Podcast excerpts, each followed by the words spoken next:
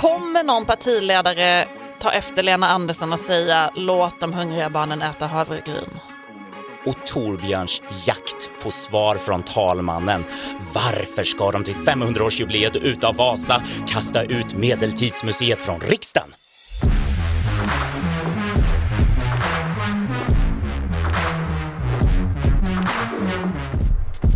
Det här är Politiken med Maggie Strömberg och Torbjörn Nilsson och Henrik Torehammar. Mycket gripande. Henrik, välkommen tillbaka. Tack så jättemycket. Maggie, du är välkommen också. Tack. Men jag, han har träffat dig mer än han har träffat mig i podd. Ja, det har varit så stillsamt och tyst utan dig i den här podden. Långa stunder av tystnad. Det här är låg energi. Nu. Vet du vad? Jag var borta för att jag hade en liten health scare. Ja. Och ta i trä så har allting gått bra. Det är över nu. Vi kan andas. Och jag har kanske tagit det lite lugnt på den här tiden borta. För folk bara så här, var har du varit på semester? Du ser fantastisk ut. På ett sätt. Är otroligt solbränd. Är det spraytan? Det är det jag ägnat. Lagt all sjukkassan på spraytan. Ja.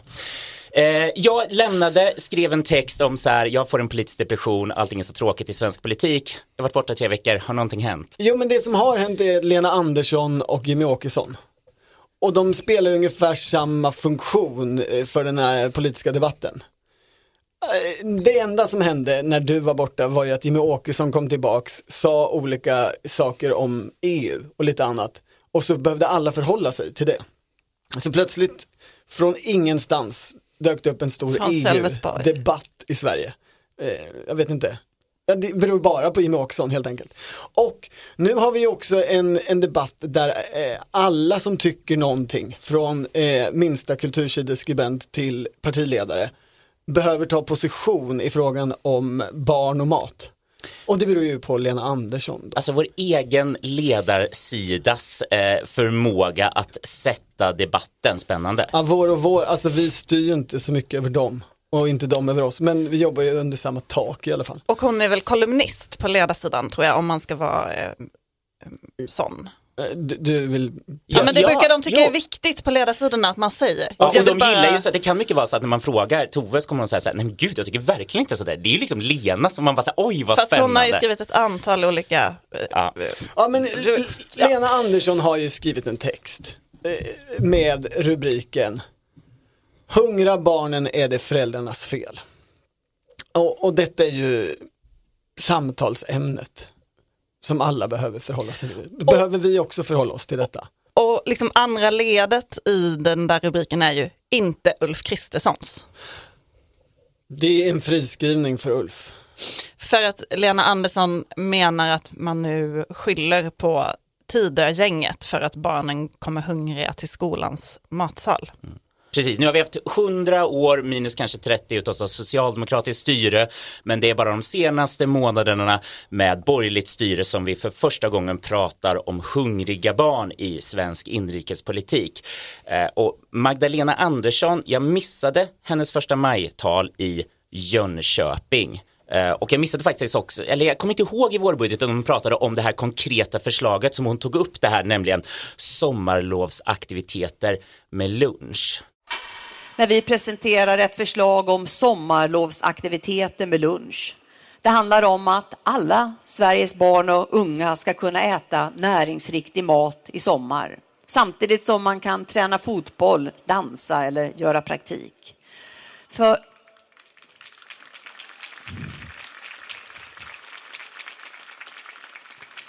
För det är ju så här, vi kan inte låta barnen betala priset för den här ekonomiska krisen. Och vi kan inte låta barnen gå hungriga så att det här blir en sommar som är en rekryteringsfest för de kriminella gängen. Inget barn i Sverige ska behöva gå hungrigt. Mätta barnmagar, det har vi råd med i Sverige. Ja, och Lena Andersson menar ju att det har också alla svenska föräldrar råd med, eftersom havregryn är billigt och så också ris, särskilt om man köper det på stor säck. Alltså det blir ju lite... Och äpple lägger hon väl till för näringsriktigheten. Ett äpple om dagen också. Ja, och... Man ska även baka sitt pitabröd. Otippat billigt med ost. En ostskiva 2 kronor. Enligt Lenas Excel här. Och det här är väl lite bilden av Lena, lite den här fyrkantiga personligheten som liksom frammanas i alla fall av motdebattörerna här, att hon bara tittar på kalorier och ören och att det handlar om terminologi för att liksom, ja, vad är det man brukar säga? Nej, de fattiga, de går inte hungriga, de blir feta. Det är det som händer i rika länder. Det är problematiken. Det är inte så att de här uppsvällda barnmagarna och att det är det som är det som då enligt Socialdemokraterna leder till massrekrytering in i gängen. Att det är liksom någon sorts så här Dickens bild som...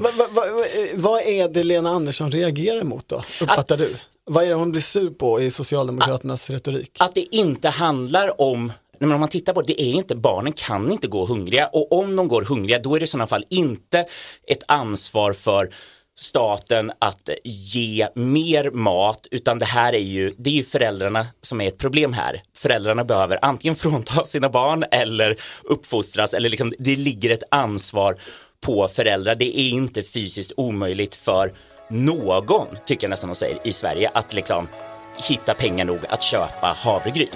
Låt oss ta lite fakta för omväxlingsskull. Lite fakta för omväxlingsskull.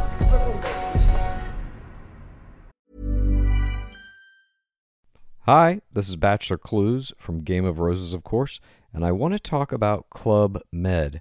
Everybody knows Club Med has been the pioneer of the all-inclusive resort since 1950, with almost 70 resorts worldwide, ranging from beachside destinations in the Caribbean and Mexico to exotic locations like the Maldives and Morocco, or even the mountain destinations like Japan and the European Alps.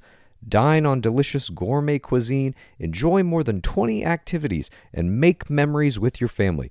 For more information, visit clubmed.us or call 1-800-CLUB-MED or your travel advisor. I grunden så handlar väl detta ändå om synen på staten och samhället och vad den ska göra och inte. Vad den ska ta ansvar för och inte. Alltså Lena Andersson skriver ju i sin första text att antingen är detta amsagor.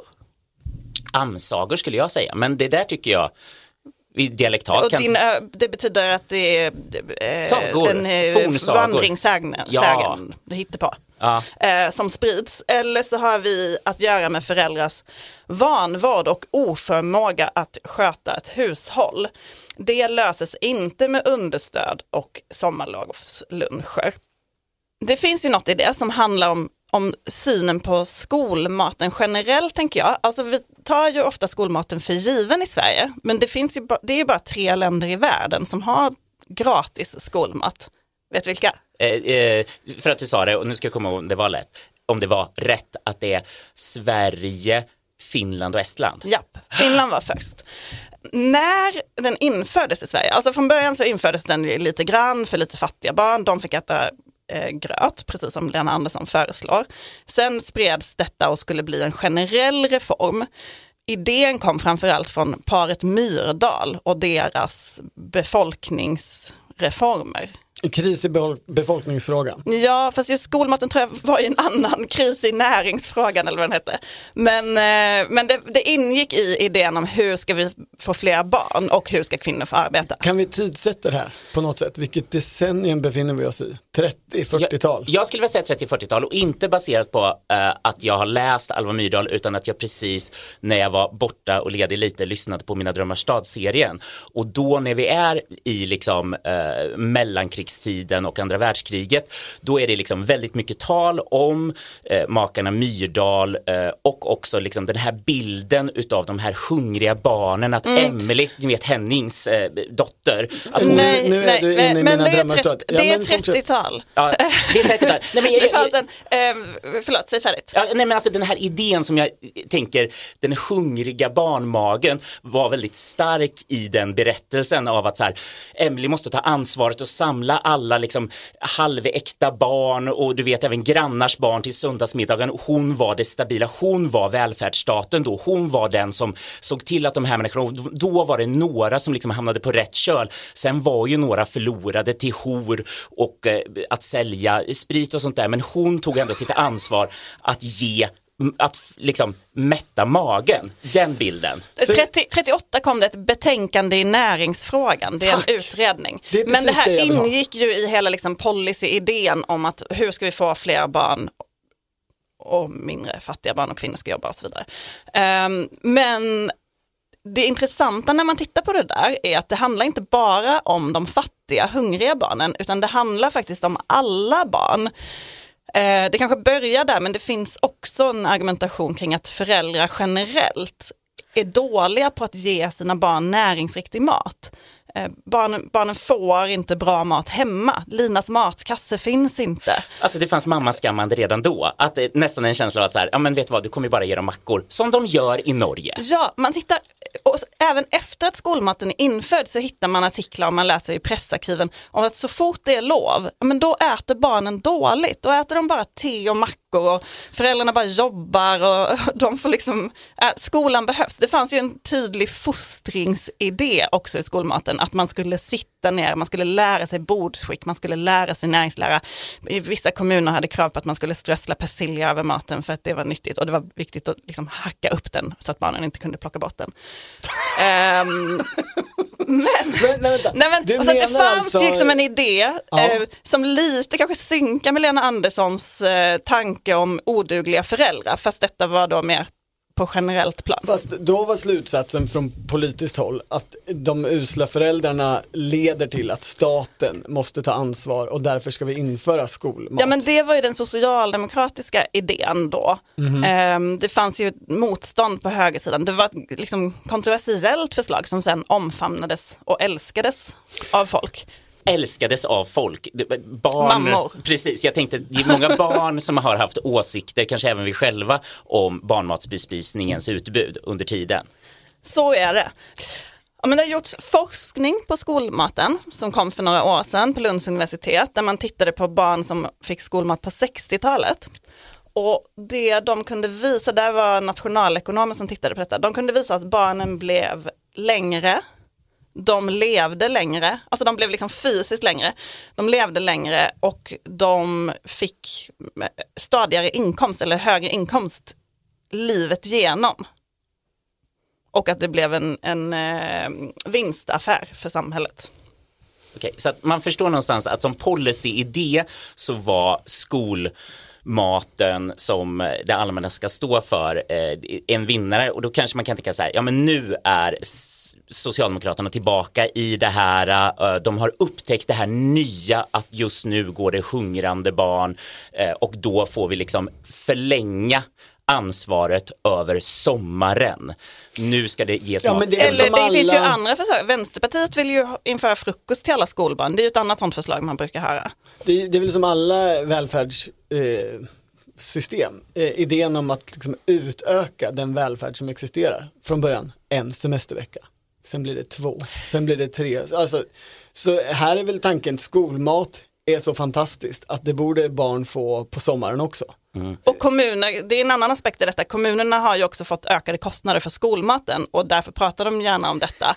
Ja. Det har blivit mycket dyrare att göra skolmat och då pekar de kanske mer på de hungriga barnen än på sina egna kostnadsark. Går inte flugor i en smäll här? Lena Andersson säger att föräldrarna är för dåliga på att ställa fram billig mat. Borde inte Lena Andersson åka runt på en stor turné i Sverige och liksom visa upp sina diet- och näringstabeller och kostnadstabeller för de här cheferna på skolmatsbespisningen? Titta här så billigt ni kan producera skollunch. Saken är den, skolmaten har ju förändrats över tid. Från början var det frivillig, sen blev den obligatorisk. Sen kom det krav på att man inte fick ta betalt för den i grundskolan. Och sen ett antal år tillbaka så är det också krav på att den ska vara näringsrik. Och Livsmedelsverket kommer ju med väldigt tidiga riktlinjer till skolorna. Så att jag tror inte att Lena Andersson dieten klarar Livsmedelsverkets krav. Nej, för det säger hon ju själv. Att, vad ni egentligen pratar om det är att man får inte liksom bra mat, men man blir liksom mätt på den. Man kan liksom överleva. Man får inte allt det här mineralerna i det gröna, i den uppklippta persiljan som man inte kan plocka bort. Liksom. Hon skrev aldrig om persilja, så det måste vara något lyxigt som kommuner lägger till. Alltså det hittade till. Jag på någon så här Stockholms skolmatshistoria. När de gick igenom hur det har varit i Stockholm. För jag säger, vi går ju runt också lite en fråga som många skulle vilja ställa och särskilt kanske utav liksom, Lena Andersson persuasion. Men själva grundfrågan, har vi många hungrande barn i Sverige? Och där får jag säga att så här, det är väldigt svårt att liksom landa i en konkret ja eller nej, så här är det. Utan det går mycket till liksom så här, uppgifter om som citeras vidare. Och när då det här ifrågasätts till exempel för att men det är ju inte hunger du pratar om, det är liksom fattiga barn, nu förenklar liksom, de äter inte tillräckligt god medelklassig mat, men det är liksom en annan problematik som liksom inte har att göra med. Det är som den klassiska diskussionen om relativ och absolut fattigdom. Ja, som ju finns också i barnfattigdomen. Kommer ni ihåg det här när Jan Josefsson 2013 liksom gör upp lite med sina vänster-credentials när han bråkar med Rädda Barnen, med Bris, med Majblomman om att ni blåser upp siffrorna, och just då går han tillbaka till bilden så här, men jag har pratat med en man här ute som jobbar med barnen. Det är inga hungriga barn, det är inga hungriga magar. Det är alltså inte den här bilden som de visar upp. Varför gör ni det? Ni vill tjäna pengar. Och då kan vi komma till en annan sån här policyfråga, ett problem hos de fattiga, svaga, och vi börjar hos barnen, som jag också tänkte på under min lilla sjukdomssession. För en tag så var det tanken så här, allting kanske handlar om att du behöver glasögon, Henrik. Du är gammal, kan du erkänna det för dig själv? Och jag biter i detta, går dit. Och då, det var inte problematiken, men jag såg det här som jag helt glömt bort. Gratis glasögon för barn. Eller det som jag tänker som, just det, Vänsterpartiets mest lyckosamma liksom policyförslag från första Löfven-regeringen. Och då menar jag mest lyckosamma att det är inte de grejerna som jag kommer ihåg som var väldigt lätt. Liksom så här, gratis glasögon för barn, Det var väl så egentligen, kan man väl säga att hela Jonas Sjöstedts partiledartid, det enda Vänsterpartiet verkligen tyckte var det där. Att barn skulle få glasögon gratis. Eller det är det enda man minns, det var det enda man hörde då. Jag vet inte om de överhuvudtaget hade någon annan politik. 10 miljarder till kommunerna minns jag. Ett statsbidrag, mer pengar till kommunerna, det är väl en klassiker och lågt hängande frukt från det hållet. Men det var något om vinst i välfärd. Nej, det minns jag knappt. Nej, men ditt minne, jag vet inte om det ska vara... Nej, men, och det var det här jag pratade om. Så här, vart kom det här förslaget ifrån? Håller ni med vänsterpartister om att det här var liksom ert bästa? Och det var väl liksom alltid lite snacksamt. Det var vårt bästa, men nej, absolut. Det här var ju ett krav som har valt för att det skulle vara lätt att kommunicera för gratis glasögon. Nu ska vi säga, det blev ju inte gratis. Och nu bråkar jag inte med nationalekonomer som säger så, det finns ju ingenting som gratis luncher. För någonstans kommer det alltid en kostnad från någonstans. Utan jag menar att det handlar ju om subvention. Och det här är och det stod inte så här gratis glasögon för barn, det var inne man på får affären. Ett bidrag, det ser lite olika ut i olika regioner. Ja, och det kan vara liksom 500, det kan vara 800 kronor, och det som många då kritiserar här för att det är ju, ja men du får ju uppdelningen igen, att du kanske tekniskt sett kan för 500-800 få typ den enklaste, men då blir det ingen specialslipning, då får du inte det här liksom bra som inte repar. Barn är jättedåliga tydligen när de har sina glasögon. Och man får bara havregrynsglasögon. Ja, och det är liksom, och då kan det också bli en klassmarkör, så att det liksom måste ändå kastas in pengar trots att det här finns. Och då, från föräldrarna alltså. Ja. Och då undrade lite så här, för då var du Maggie som sa så här, Majblomman höll ju på att bråka om det där med glas, eller liksom absolut, tog upp absolut, använder ordet bråka, absolut. Och då pratade man med Majblomman och de bara så här, det var ju vårt förslag. Och så lyckades vi få Vänsterpartiet att få igenom det här. Och Vänsterpartiet bara, nej, nu, det var inte det. Vem kan veta vem ett förslag kommer ifrån och sådär. Men det var väldigt tydligt att Majblomman var de som då delar ut pengar till fattiga barn. Till exempel då för att få nya glasögon. Det är väl en väldigt vanlig, man ansöker ju, man får skicka in, man kan få till sitt läger eller till kläder eller till... Och glasögon verkar vara en väldigt vanlig ansökan. I Jan Josefssons det här barnfattigdomsgrej, då var en utav frågorna, Majblomman, blåser upp siffrorna för glasögonbehov. Och liksom någonstans att så här, typ, men ni sa ju 100 000 ena året och sen var 50 000 och nu menar du att det ändå har blivit en ökning, det är ju en minskning, det är behovet är minskat och sådär. Då det bråkade de om 2013. Men nu när jag pratar med Majblomman så säger de så här, nej men vi har sett att det här bidraget, även om vi tyckte att det var liksom problem, det var inte tillräckligt generöst, det är liksom olika landsting, för det en ordentlig undersökning, utvärdering gjordes 2017 när det fortfarande var landsting, då var det så att ja, nej men landstingen tolkar ju regler lite olika, vissa sa så här, du behöver lägga ut för pengarna du kan få innan, vissa sa så här, du behöver ha ett visst sorts synfel för att du ska kunna få det här bidraget och liknande, men de menar ändå att så här, nej, vi märker att det har sjunkit extremt mycket i bidragssökandet hos oss, så från deras sida så var det här en väldigt bra policy som liksom uppnådde vad de ville ha. Och Vänsterpartiet pratar mycket om att så här, det som var så bra med den här var ju att det var expansion av välfärdsstaten. Det var inte bara bygga vidare, lappa och laga. Nästan så här, det var inte en till semestervecka utan det var något helt nytt område.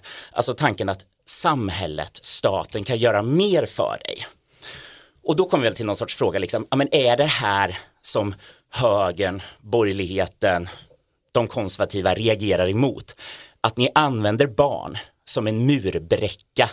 Det enda ni vill är att det ska vara 100% skatt, 100% kommunism, 100% det är det. Och sen så lyfter ni fram de här nästan Biafra-mages barns tanken som visar sig liksom att nu går ni här och ni är så hungriga och så blir ni liksom gängkriminella i denna sommar om inte vi kommer och ger er den kommunala maten. Ja, den som förstod det där kan ju ringa en kompis. Alltså det är ju så här det ser ut alltså. Så det är ju så här det ser ut alltså.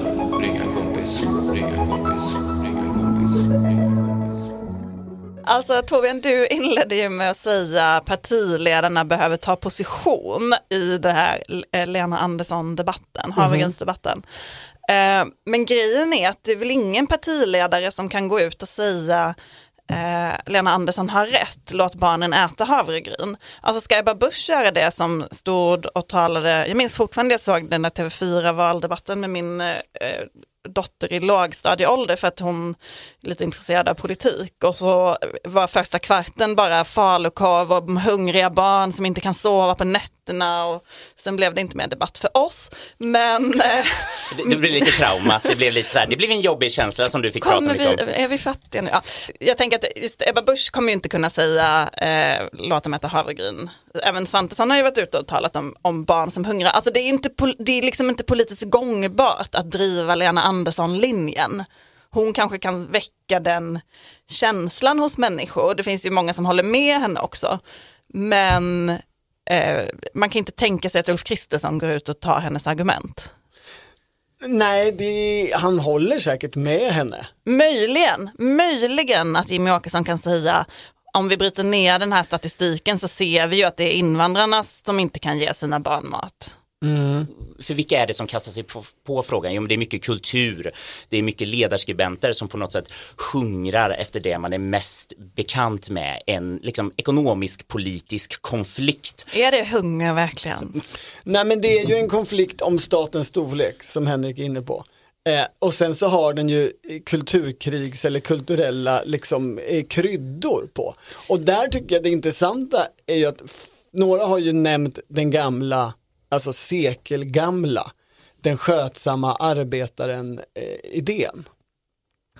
Formulerad så tror jag att den kommer egentligen från Ronny Ambjörnssons bok om alltså den tidiga arbetarrörelsen, hur de fattiga genom arbetarrörelsen och nykterhetsrörelsen och frikyrkorna fostrade sig själva till bort från fattigdom. Det är det Lena är ute efter. Ja, och sen pågår ju en historisk strid om huruvida det var fostra sig själva genom föreningsliv eller fostra sig själva tillsammans med en allt större statliga åtaganden så att man kanske hjälpte varandra. På många sätt så är ju Socialdemokraterna, alltså arbetarna, alltså underklassens frigörelsehistoria där. Uppstiga vi mot ljuset och vad de sjunger. Den berättelsen är så stark men har ju inte fått någon motsvarighet i dagens underklass. Alltså den skötsamma invandraren. det är ju inte ens ett begrepp, men här snuddar ju debatten vid den frågan lite grann. Alltså, kan på motsvarande sätt som för ett sekel sedan underklassen lyfta sig själv? Det är ju det, om man vill vara välvillig mot Lena Andersson, så är det ju det hon lite är inne på. Med rätt fostran. Alltså, muslimska nykterhetsorganisationer tillsammans med liksom etniskt separerade rum som ska kämpa för att vara en god invandrare, inte en dålig invandrare. Exakt, alltså någon slags myrdalsk uppfostringstanke, och sen så uppfostrar man varandra i liksom civilsamhälle. Jag väntar på den debatten, för den debatten har jag tänkt i flera år att den kommer så småningom, den skötsamma invandraren. Fast det finns väl en del sådana diskussioner, jag vet att i min hemstad Malmö, där vi pratade integration långt innan resten av Sverige gjorde det. Innan det blev coolt, okej.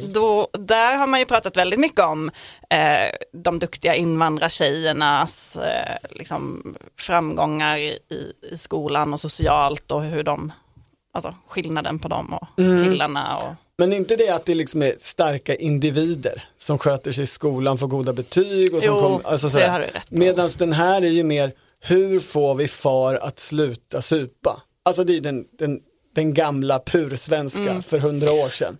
Vad är motsvarigheten till den i den politiska debatten i dagens underklass? Ja, men, för det här är väl problematiken, att det här invandrarbegreppet är ju så problematiskt att man liksom använder det hela, vad vi nu än säger, utrikesfödda eller liksom pratar om olika nyanser på hudton eller någonting, eller liksom kulturellt.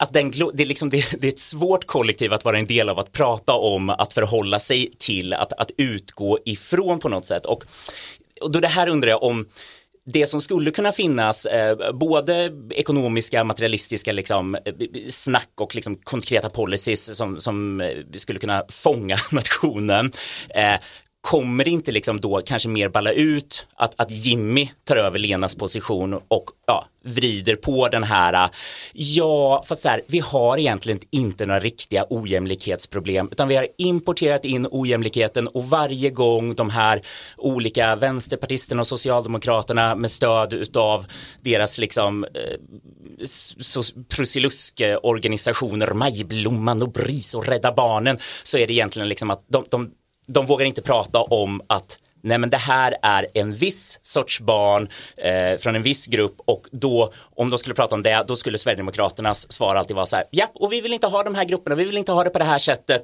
Så egentligen, det är inte problemet att vi liksom fördelar för lite, utan problemet går hela tiden tillbaka till invandringen. Jo, men så kan ju den här debatten fara iväg och bli som ett tics till Jimmie Åkessons ficka på något sätt. Det är den problemformuleringen som mycket blir. Men man kan ju också betrakta Lena Anderssons text som ett liberalismens nödrop i en tid där folk vänder sig i högre utsträckning till staten och ser större tilltro till staten. Staten borde ta större kontroll över saker. Då är ju det här snarare en klassisk vänster-höger-fråga om statens storlek och roll, och det här nödropet är: om inte föräldrarna lär sig att handla billig mat och se till att deras barn blir mätta, då riskerar vi få en ännu större stat, och det vore hemskt. Jag vill ändå bara lägga till att idén om skolmaten, ursäkta en hang-up, men den handlade ju inte bara om fattiga barn. Den handlade ju till slut om alla barn. Den forskning som gjordes om skolmatens effekter, den visade positiva effekter även på välbeställda barn. Och de här artiklarna man kan läsa om de hungriga barnen som inte har fått äta på loven för att mamma jobbar, de handlar också om alla barn. Så frågan rör inte bara fattiga mot rika eller underklass mot någon slags överklass. Alltså, det finns en tydlig politisk sprängkraft i skolmaten i sig, kan man också se, eller mat och barn och mat kan man se när man tittar tillbaka i arkiven. Alltså, det är så många sittstrejker för att kommunen ska börja ta 500 kronor per termin för skolmat. stora nyheter, alltså det var en stor mjölkkonflikt när någon skola, jag tror att det var i Halland som skolorna skulle ha vattendagar några dagar i veckan, då föräldrarna började skicka med barnen mjölk i termos och då förbjöd skolan de här termoserna, de fick inte komma in i matsalen. Till slut fick liksom politikerna kliva in och säga att barnen ska få mjölk alla dagar. LRF har ju lobbat otroligt mycket i skolmatsfrågor och mjölklobbyn och... När du säger det här så tänker jag så mycket på DN-skribent Kristina Lindqvist som precis skrev en text om att Lena Andersson åkallar sin inre Margaret Thatcher. Och Margaret Thatcher som skolminister kallades ju just för Thatcher the Milk Snatcher. Mm-hmm. För att hon ville dra ner på liksom, bidrag till kommunen, någonting sånt. Men det jag kommer ihåg var från så här, byråkratiforskningen, så var det att det här används som exempel på när kommuner var så duktiga, eller vilken nu instruktion det var som stod för den här mjölken i brittisk bespisning, på att så här, ta inte från administration, säg inte vad de här liksom, du måste hitta den mest populära saken ni gör i din administration och alltid hävda att då är det den vi måste ta bort, då är det liksom, då är det glassen och bamseglädjen, det är den som ryker varje gång någon säger så här, vi kommer få mindre pengar. Det skulle ju kunna, kan man tänka sig, finnas ett samband med alla de här kommunerna som nu svarar på mediernas enkäter om att skolmaten inte räcker till de hungriga barnen. Skulle ju kunna finnas ett samband med att man gärna vill ha mer pengar från staten. Eller? Nej, varför inte? Det också, kommunerna är hungriga på något i alla fall. Det blir ju också bråk så fort en skola ska införa köttfri måndag, vegetarisk mat. Det liksom sitter djup identitet i vad vi äter. Det vi kommer fram till är att det här är en jättebra politisk fråga för den som vill få uppmärksamhet. Skolmat. Eller mat och barn. Men att inget parti som parti betraktat riktigt har en position där de kan kapitalisera på det här. Det är ju väldigt politiskt enkelt att anklaga andra partier för att svälta våra barn. Det har vi ju sett från båda sidor politiken. Ja, men det är ju inte lite... så lätt att säga skärp dig och åk till Skärholmen och köp en sakris. Det kan bara Lena Andersson göra. Logiken du har är ju i grunden obegriplig. Jag har sagt det till dig innan och säger det igen. Logiken du har är ju i grunden obegriplig. Hi, I'm Dori Shafrir. And I'm Kate Spencer. And we are the hosts of Forever 35. And today we're talking about Club Med, the best all-inclusive getaway for families. Today, Club Med has nearly 70 resorts worldwide, from beachside resorts in the Caribbean and Mexico to magical locations in the Maldives and Morocco to ski resorts in the mountains from Canada to the Alps. Between their all-inclusive family programming, wellness offerings, land and water sports, and their French heritage-inspired food and drink offerings, Club Med is the best way to elevate your family getaway, no matter which location you're at. To learn more, visit clubmed.us.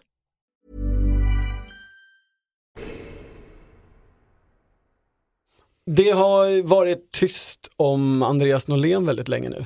Jag hoppas vi kan bryta det här obehagliga tillståndet, för det är inte bra för nationen. Nej, det är inte bra för någon, och allra minst för Andreas Norlén. Jag roade mig med häromdagen att återläsa hans absolut bästa motion. 3 Kronor. Ja. Klassiker.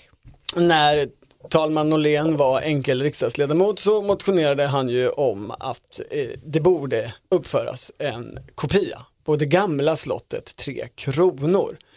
Han skrev då: till en huvudstad hör en självklar monumentalitet i stadsbilden som formar sig till en historisk revy där varje epok lämnar sina bidrag till vår upplevelse av staden. Vad skulle vara mer fascinerande än att på nytt få se 3 Kronors murverk skjuta upp ur Salzsjön och dess tinnar teckna Stockholms siluett, att trampa de oregelbundna borggårdarna och blicka ut från det höga kärntornet mitt i staden. Det kommer ju vara fejk. Det är ju inte äkta. Tyst, sluta nu din Jackeborg-hatare. Eller så här bara, man bygger Disney-slott. Då kan vi bygga upp Klarakvarteren igen. Vet du vad? Jag har inte uteslutit det heller. För vet du vad? Jag tror att det, nu kan du typ lägga eller på Lugnet. Plast. Vad är det? Det är Malmös motsvarighet. Sluta och få det att verka som en internationell riksangelägenhet. Klara var ett nationellt trauma. Det där var något lokalt som man kan apportera bort. Även vårt kommunalråd mådde dåligt efter detta. Mm, okej. Den historieintresserade Norlén är det ju här som i sin tur visas upp i revy med massa underbara ord. Var ligger Tre Kronor? Ursäkta, jag vet att du vill gå vidare, men var skulle Tre Kronor ligga? Han skulle riva slottet, ja. Det skulle inte ligga där det en gång låg, utan han tänkte sig... Låg det där slottet? Ja. Han tänkte ju att han skulle använda... Förlåt, nu får du sluta kokettera med det här. Du har aldrig varit ens på en resa i Stockholm med skolbarn. Nej, vet du vad? Att vi gjorde inte det, för att vi hade en annan stad som var närmare, som heter Köpenhamn. Och sen så åkte vi också till Oskarshamns kärnkraftverk på mina klassresor. Men... Regionalismen är problematisk. Om jag bara får göra en liten utvikning så kan jag också... Välkommen Torbjörn. Nya Torbjörn. När jag bevakade valet 2010, mitt första val för tidningen Sydsvenskan, så blev jag då skickad till Stockholm för att häcka utanför riksdagen när det skulle bli klart hur Fredrik Reinfeldt skulle bilda sin regering. Och då stod jag där med lite andra journalister och så pekade jag på det där stora huset bredvid riksdagen och var så här, vad är det där för hus? Och du suckar djupt nu, Henrik. Nej, men jag är himla med ögonen. Kan vi få veta geografin nu på drömslottet? Ja, drömslottet skulle ju ligga där borta där de bråkar om Nobelmuseum och Nobeltomt och andra saker. Men jag har en fråga till dig, Maggie. När du då försökte ta dig fram i huvudstaden för första gången och skulle häcka utanför riksdagen, var någonstans häckade du? Eller, alltså det här hemska journalistordet. Du stod på Mynttorget. Jag frågade de andra. Det var en journalist som jag kände som jobbade på en annan tidning som jag kände från förr. Så frågade jag så här, hur gör man? Och då så sa hen, säg inte till någon att jag har tipsat dig om detta. För det var stark konkurrens. Ja, men du står här bredvid mig. Det finns en annan geografisk plätt runt i riksdagskvarteren som heter Riksplan. Ja, där står jag inte. Vet ni vad det är för ställe? Är det här där kungen kommer in, liksom den första delen på riksmötet när de går igenom? Ja, precis. Och det är ju den här framsidan, lilla parken liksom vid Norrbro. Alltså det som egentligen är framsidan på riksdagshuset, gamla riksdagshuset, men som ingen människa någonsin använder. En tom park, händer ingenting. Under den parken så ligger det ju ett museum, Medeltidsmuseet. Det här är så sjukt att du säger det, för jag har hört det så många gånger, jag har aldrig hört någon som någonsin har varit där. Nej. Och Medeltidsmuseet de drivs av Stockholms stad och så hyr de lokaler av riksdagen, för det är riksdagens mark. Men nu har de blivit vräkta av riksdagsförvaltningen. Och i dess yttersta ledning sitter ju Andreas Norlén. Och här har vi ett så att säga en målkonflikt för talmannen. Förlåt, är det här en egen version utav det här Uppdrag granskning, kungens bostäder? Det var lite så här. Och då finns det alltså en viktig institution som nu blir vräkt här. Och vad är det här för ståndssamhälle? Hade vi liksom inte en Torekov-kompromiss eller inte? Ja, jag tror inte vi kan dra talmannen ända dit. Men han är vicekung, det är hans officiella titel. Vi vet att han är historieintresserad. Ja. Och vi vet också att han vill... han gillar en god entré, eller hur? Och en bra bild. Ett bra fototillfälle. I betydelsen make a good entrance. Att han vet så här, jag har med mig en kaka. Jag har med mig en liten nyttigare tomat eller någonting. Ta ett foto nu. Han är inte oförtjust i att synas. Nej, det menar. Det är nämligen så att riksdagen har vräkt Medeltidsmuseet för att man ska göra en ny entré till riksdagen. En underjordisk entré där Medeltidsmuseet är under den här Riksplan och komma in i det gamla riksdagshuset den vägen. Detta är ju... Och var inte det från början idén att man skulle ha en sån entré, eller? Nej. Från början, i slutet av 60-talet när Sverige blev ett biland, så var ju idén att man skulle ha ett gigantiskt garage där. Mm-hmm. Alla riksdagsledamöter åkte ju bil till sitt jobb. Och alla som jobbade, tjänstemän och så också. Så där skulle det byggas ett garage. Man började till slut gräva där på 70-talet. Problemet var att det låg massa annan skit där i vägen för garaget. Bland annat så låg det en medeltida kyrkogård med 7 ton skelett. Från Heliga Andens hus. Alltså det därifrån Helgeandsholmen kommer. Heliga Anden, alltså. Ja, kyrkor och sådär. Man hittade dessutom spår från 1200-talet. 55 meter av den stadsmur som Gustav Vasa lät bygga på 1500-talet. Alltså en fortfarande bestående stadsmur som håller ihop i 55 meter. Man hittade också 11 båtar. Va? Och 700 par skor. I Melda Marcos. Och alla riksdagsledamöter som drömde om att ta bilen och få parkera ett parkeringsgarage nära och glida in till sin lilla votering fick ju lägga ner de drömmarna. För här kom ju alla... Var det länsstyrelsen? Var det de som höll på och förstörde för lite utveckling? Alltså, länge så var det liksom en grop där bara. En öppen utgrävning som kallas Riksgropen. Och de riktigt historieintresserade, de ville ju då driva fram att det skulle vara en sån öppen, nedsänkt ruinpark. Gud, alltså som Forum Romanum i Rom. Ja, men alltså återskapa gropen, säger jag. Varför skriver inte Andreas Norlén en sån motion? Det finns en hake i att återskapa gropen. En del experter som har yttrat sig över detta är nog inne på att den här fina 55 meter långa muren, som ju är liksom diamanten i det här fyndet, skulle vittra bort och försvinna av... våra vintrar och sådana typ, saker. Om det inte hade tak. Hur ser muren ut? Jag har inte heller varit där. Är det liksom en sten? Alltså det är ju en stenmur som Gustav Vasa byggde. Är den hög? Alltså... Det är ju ett murverk mot dansken. Gustav Vasa byggde en mur för nu att kristianismen skulle kunna ta över. Det är också 500 nationen. År sedan Gustav Vasa blev kung. Ja, det är ju ett viktigt jubileum som ska hållas i Ulf Kristerssons hemstad Strängnäs. Och detta år väljer alltså riksdagen att... jag har ju försökt förmå Andreas Norlén att svara på frågor om detta. Det vill han inte göra. Då har jag istället hamnat hos fastighetsavdelningen på riksdagen. Och de vill ju för det första säga att ingenting hemskt kommer hända med den 55 meter långa muren. Utan den ska ju vara en del av den nya entrén till riksdagen. Det blir liksom ett museum i museet. Ja. Och nu kanske någon kommer gå dit och se det för första gången i sitt liv. Alltså jag tror generellt att Medeltidsmuseet, utan att ha deras besöksstatistik, har fler besökare än Sveriges riksdag. Men nu när du kombinerar, jag bara ser mycket såna här... Skalfördel här. Ja. Okay. Jag tänker lite som ett techföretag, att om du kombinerar det här och det här så blir det liksom... Ja, vi förstår. Det känns otroligt... tech, startup. Väldigt lite med den här nya riksdagsentrén som de satsar på. Den här riksdagsentrén, förklarar fastighetsavdelningen, behövs ju för att man har trånga lokaler. Och man behöver ha ett besökscentrum, tycker man.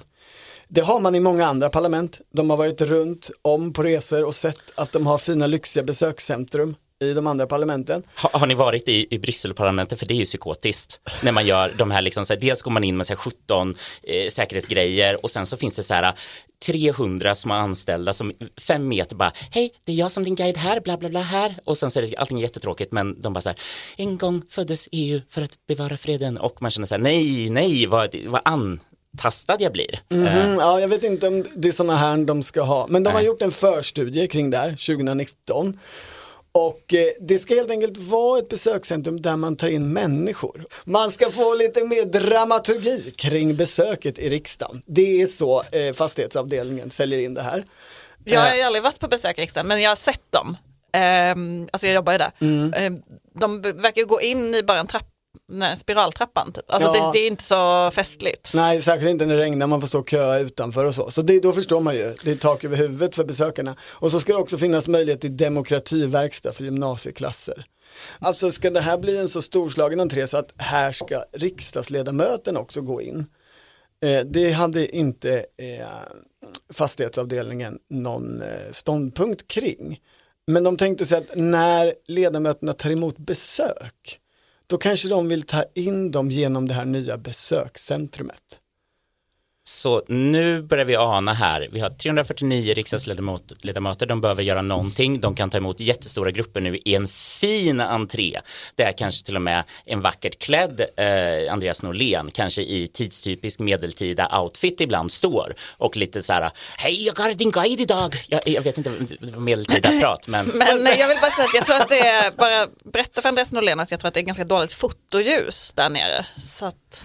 Alltså det är en underjordisk entré, så jag vet inte hur mysig den blir, men när du säger det, talmannen skulle ju kunna vara den som står vid den 55 meter långa muren från Gustav Vasas tid och berättar om vilken central och viktig del i nationens födelse den här muren utgör. Eller kanske bara en liten film, alltså en sån skärm. De har ju sådana på vissa ställen i riksdagen. Jag tror det kommer mer vara en skärm. Ja, där han berättar. Och här, man trycker. Ja, men där med film på Andreas. Men förlåt, tekniken är ju ändå på avatarer. Vi skulle ju kunna ha liksom ett hologram, Norlén, och så väljer man liksom vilken tidsepok han ska vara klädd i som, och det finns ju möjligheter där, det gör det. Men det blev alltså inga kommentarer på detta? Han vill inte uttala sig om målkonflikten mellan en god entré till riksdagen och historien kring Sveriges, nationens medeltida födelse för 500 år sedan. Riksdagsgruppen, alltså det är så, man får så mycket bra bilder i huvudet. Till 500-årsjubileet vill talmannen kasta ut museet. Vilket hat mot kunskap.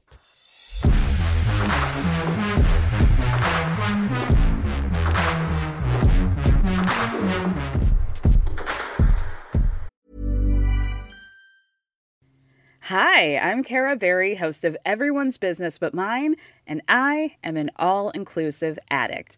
Enter Club Med, the best all-inclusive for you and your family. With resorts worldwide, from their family flagship resort, Club Med Punta Cana, to their only mountain resort in Canada, Club Med Quebec, they have everything you need to relax. With their 20-plus sports activities, wellness programs, you can dine on delicious cuisine and make memories with your family. So book your next getaway with Club Med. Visit clubmed.us or call 1-800-CLUB-MED or your travel advisor.